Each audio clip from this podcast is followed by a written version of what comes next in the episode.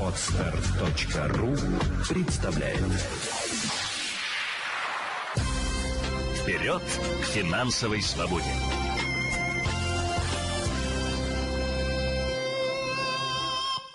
Здравствуйте, в студии Дмитрий Пустовой. Это программа «Где деньги?». Сегодня в преддверии учебного года поговорим о том, сколько же стоит собрать ребенка в школу, стоит ли начать закупаться прямо сейчас, а также поговорим о том, стоит ли давать ребенку деньги на карманные расходы. Все эти и другие вопросы разберем в сегодняшней программе. Напоминаю, у нас в гостях Елена Герсанова, педагог дополнительного образования по направлению декоративного искусства, учитель технологий и предпрофильной подготовки 638 школы Пушкинского района. Елена, добрый вечер. Здравствуйте. Елена Феоктистова, директор Центра финансовой культуры. Елена, здравствуйте. Здравствуйте. И с нами по видеосвязи Анна Ништа, психолог. Анна, приветствую вас. Здравствуйте. Ну что же, начнем мы с подготовки к учебному году. Дело в том, что средняя трата родителей на сборы детей в школу в начале августа составили почти 10 тысяч рублей. Речь о минимальном наборе, в который входят пенал, дневник, набор карандашей и ручек, тетради, школьная форма и туфли. Ну, если добавить к этому списку рюкзак, кроссовки и более широкий набор констоваров, то траты могут достигать для мальчика 22 300 рублей, для девочки в среднем 26 800 рублей. А, это свидетельствуют данные маркетплейсов. Также заранее откладывают деньги на подготовку к школе порядка 40% родителей, ну а каждый второй в августе распределение семейного бюджета корректирует. А, Елена, расскажите, согласны ли вы с этой статистикой? 22 тысячи в среднем обходится мальчик, 26 800 э, Ну, девочки по объективно всегда дороже обходятся. Мы сами прекрасно понимаем, по какой причине. А, если говорить о школьных принадлежностях и вообще подготовке к школе, то это, конечно, такое большая дыра в семейном бюджете, потому что каждый год это такая эпопея, которая начинается зачастую у многих родителей, если ребенок не один, их несколько, а, начинается уже в начале лета, то есть мы уходим на каникулы и полномерно начинаем уже думать о школьной форме, о канцелярии, о каких-то а, рюкзаках, кроссовочках, которые дети хотели бы приобрести, и в дальнейшем, соответственно, 1 сентября взять.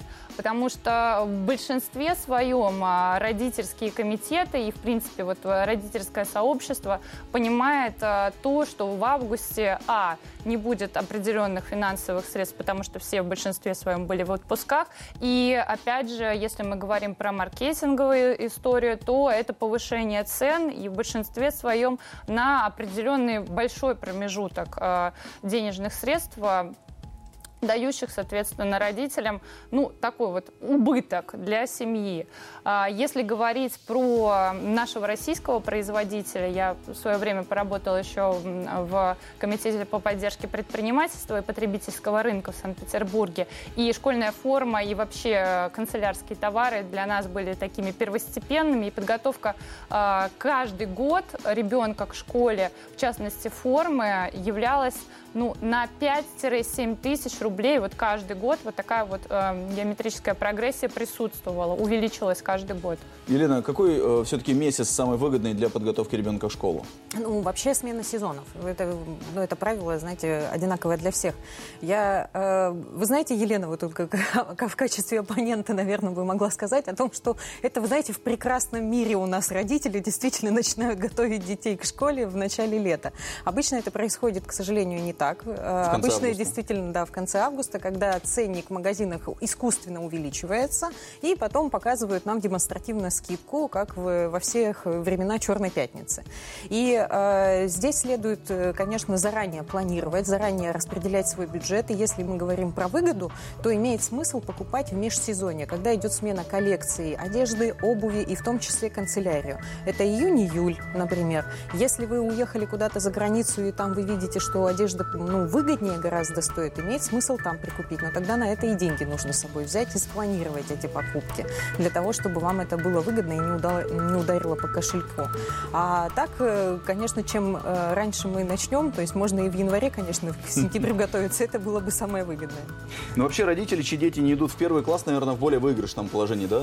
Находятся? Я бы не сказала. Мои дети пойдут во второй класс, и я помню, когда я их в садик собирала, там тоже приходилось тратиться, потому что у нас все равно в садиках есть дополнительное образование, занятия, и мы все равно покупаем и и тетради логопедические, и какие-то ручки, карандаши, то есть какая-то канцелярия все равно уходит. Ну и, конечно, естественно, это смена одежды, смена обуви, потому что дети вырастают, и уже ты приобретаешь что-то э, по размеру. А, Анна Ништа, психолог, подключается к нами по, э, с нами по видеосвязи. Анна, расскажите, а как найти компромисс между родительским «могу» и э, «хочу», вот, которые дети ну, встречают повсеместно? Ну, я, на самом деле, как участник активный э, вот этой ситуации с 1 сентября, у меня трое детей, и младший идет в этом году в первый класс. Я мама первоклассника уже третий раз. Я уже опытная мама в этом смысле. А, компромисс между «хочу» и «могу» а, нужно все-таки на самом деле прививать вот эту вот а, финансовую грамотность детишкам, чтобы они понимали, что э, это сколько стоит, да, какими усилиями родители зарабатывают деньги. И тут на самом деле в помощь деньги карманные, то есть процесс да, приучения, научения да, детей пользоваться карманными деньгами. Это очень полезно в этом смысле. Тогда детишки начинают примерно понимать, на что у них деньги есть. Вот. Главное не давать детям в долг. Это один из важных моментов. Добавлять на какую-то мелочь, на которую им не хватает, это очень небезопасно. Ну, про, кар... ребенка. Про карманные деньги, да, мы еще поговорим во второй части нашей программы. Вообще расскажите, подготовка к школе, э, ну, наверняка это стресс не только для родителей, но и для детей. Как справиться с этим стрессом? Э, как нужно себя вести родителям, прежде всего? Конечно, стресс. Э, однозначно для родителей, да, это такая очень история. Э, я считаю, ну, да, на мой взгляд, и как мама, и как специалиста не нужно поддаваться вот этому вот э, глобальному, э, глобальным покупкам. Вот это скупить все, скупить всю канцелярию к первому сентября, накупить кучу формы, дети растут, безусловно. Чаще всего для первоклашек, да, создаются списки, там родительский комитет, педагоги это все дело выдают. Чаще всего все, что находится в этих списках, да, в огромных количествах, просто-напросто не используется. Вот, поэтому э, это тревога, безусловно, да, 1 сентября, особенно, да, для первоклашек, это тревога, для родителей первоклашек. И чтобы вот эту тревогу снизить, родители стараются э, вот этим вот э, накопительством канцелярии, там, я не знаю, каких-то вторичных вещей, да, формы, все это дело заглушить, успокоить себя, все, у меня все есть, я спокоен. Но это такая мнимая, на самом деле, э, мнимое спокойствие, поэтому не надо этим заниматься, нужно спокойненько к этому, ко всему делу, к покупкам э, точности также относиться со спокойствием. Елена, все-таки какие покупки, какие предметы чаще всего навязывают родители? Ну, в большинстве своем а, определенный пакет тетрадей, а, чтобы родители знали, что у них должно быть к первому сентября уже точно готово. А также канцелярия из серии карандаши, краски, а, пакет, э, соответственно, формы школьной, а, я имею в виду на физкультуру непосредственно, ну, парадная форма или а, какой-то официальный деловой стиль тоже приветствуется, потому что у нас в Санкт-Петербурге а, введена школьная форма и введен определенный дресс-код, который, мне кажется, тоже должен присутствовать уже с первого класса у ребенка. Это приводит к определенной дисциплине. Но ну, это сгладило проблемы или, наоборот, их добавило? с одной стороны, да, потому что унификация формы, к примеру, для класса определенного или для определенной школы, это такой выдох для родителей, потому что им не нужно задумываться над тем, а, как конкретно ребенка одеть, в какую конкретно марку. У них есть несколько предложенных вариантов, из которых они могут выбрать, да, в соотношении с ценовой политикой, э, скажем так, класса или школы. И э, в дальнейшем этот пункт мы уже вычеркиваем. Для 1 сентября ребенок уже в плане формы готов.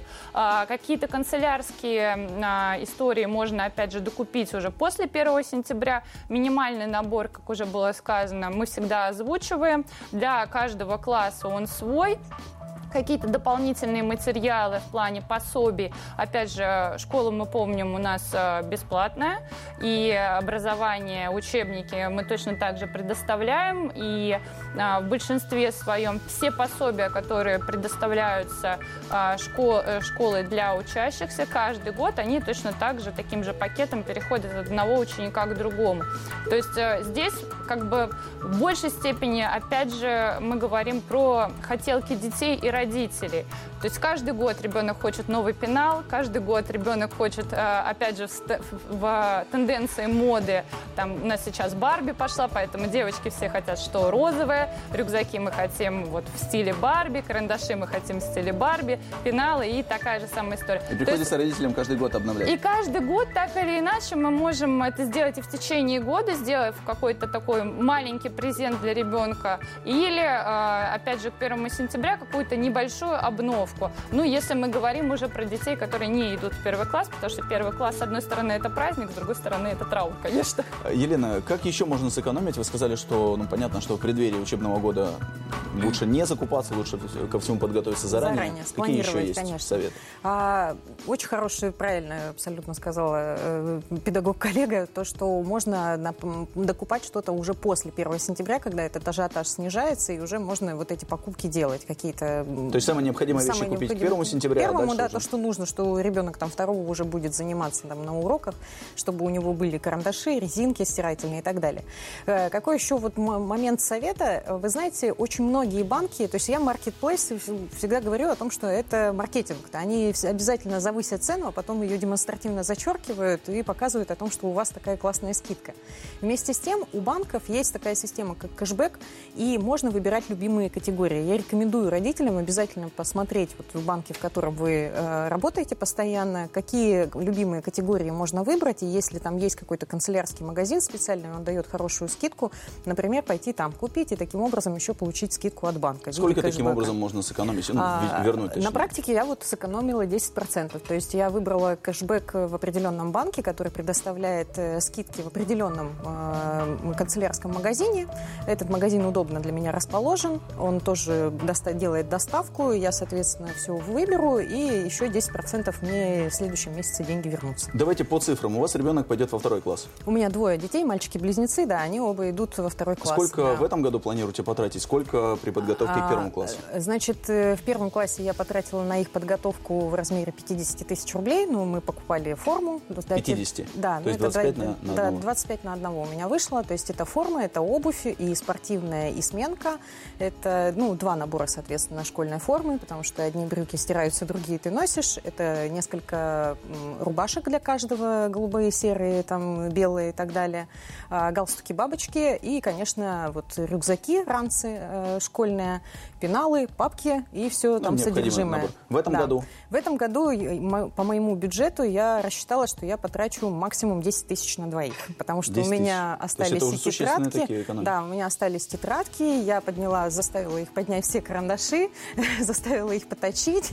Ну и, конечно, там резинки стирательные, которые исчезают, э, тоже сразу нашлись в конце года Ну, а чего можно отказаться без э, ущерба для школьного процесса? Вот если мы а. говорим о гаджетах, насколько это обязательно, не обязательная история? Ну, на самом деле сейчас э, в нынешнем поколении гаджеты неотъемлемая часть вообще любого процесса. И, конечно, дети включены. Я не говорю о том, что первоклашки у нас э, без телефона не могут. Да? А в первом классе, мне кажется, это все-таки безопасность и вот какие-то такие развивающие игры, которые мы можем э, при помощи гаджета, посредством квестов, каких-то квизов а, с детьми проходить. То есть это было бы и интересно для них, и непосредственно шел бы какой-то образовательный процесс. А, без персонального компьютера мы уже не видим в нынешней ситуации развития детей, потому что практически э, работы, какие-то домашние работы ребенок может выполнять в дистанционном формате, а ребенок может выполнять, соответственно, на компьютере в школе, либо, соответственно, дома. Поэтому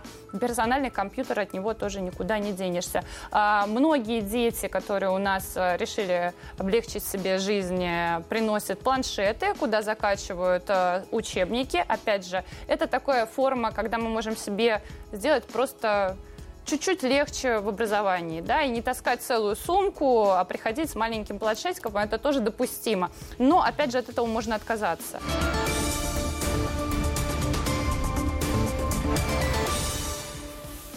Вновь в эфире программа «Где деньги?». В первой части нашей программы мы обсудили, сколько же стоит собрать ребенка в школу. Ну а во второй мы поговорим о том, нужно ли давать ребенку карманные деньги, если да, то в каком размере.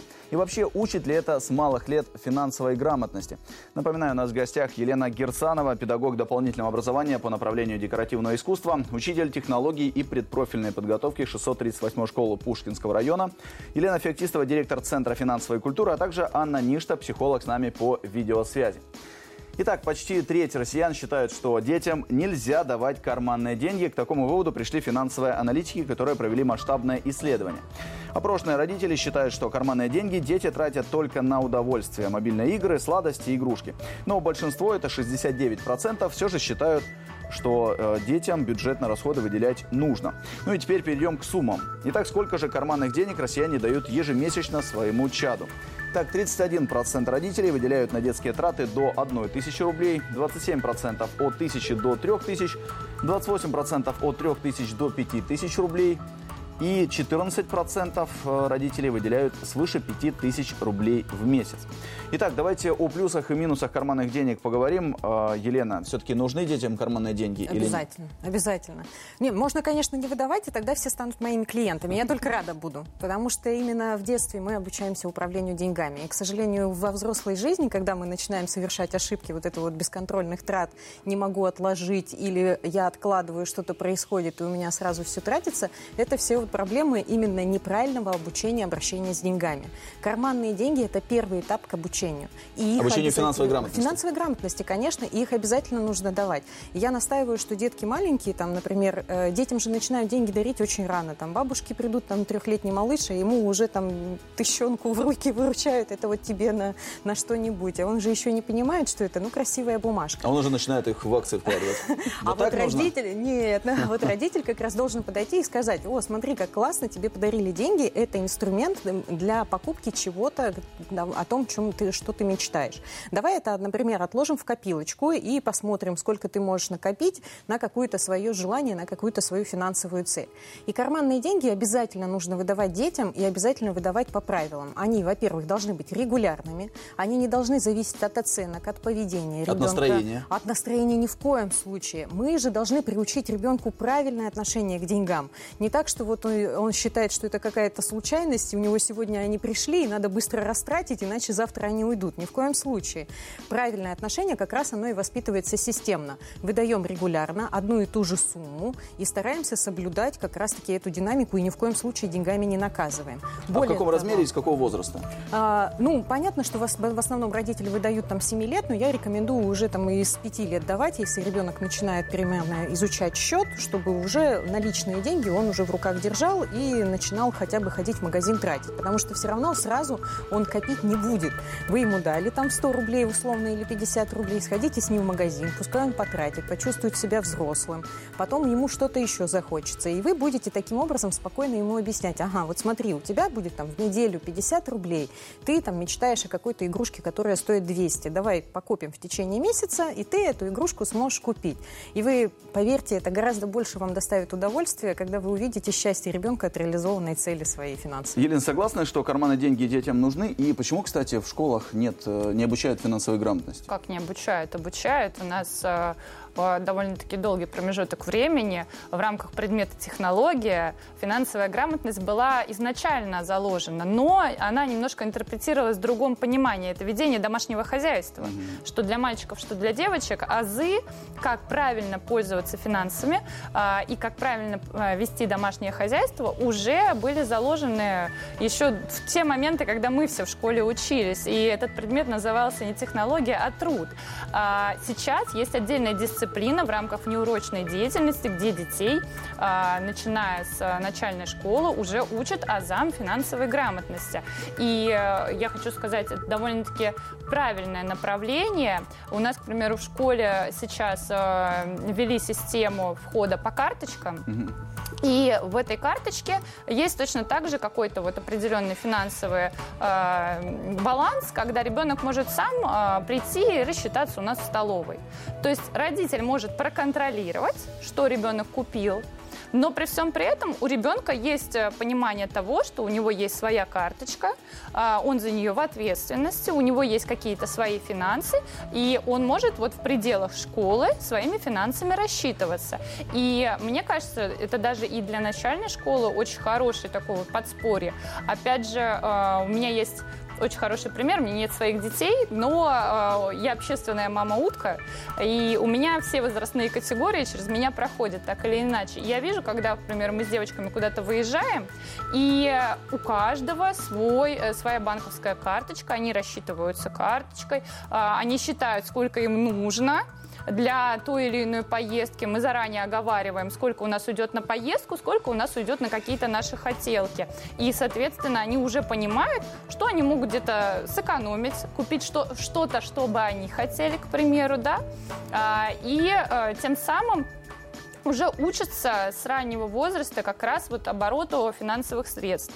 Мне кажется, это очень хороший э, момент, когда мы можем в рамках вот преподавания э, дать возможность ребенку реализоваться себя э, в этой области. О влиянии карманных денег на ребенка узнаем у Анны Ништы, психолога. Она с нами по видеосвязи. Анна, расскажите, все-таки больше плюсов или минусов э, в карманных деньгах?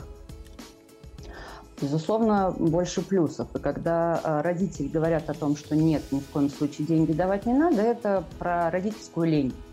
А, что они это дело все не хотят просто-напросто контролировать, вникать в процесс. Да? Это же нужно быть вот, а, активным да, в этой части жизни ребенка, потому что да, нужно что-то объяснить, да, правильно, вот как коллеги говорят.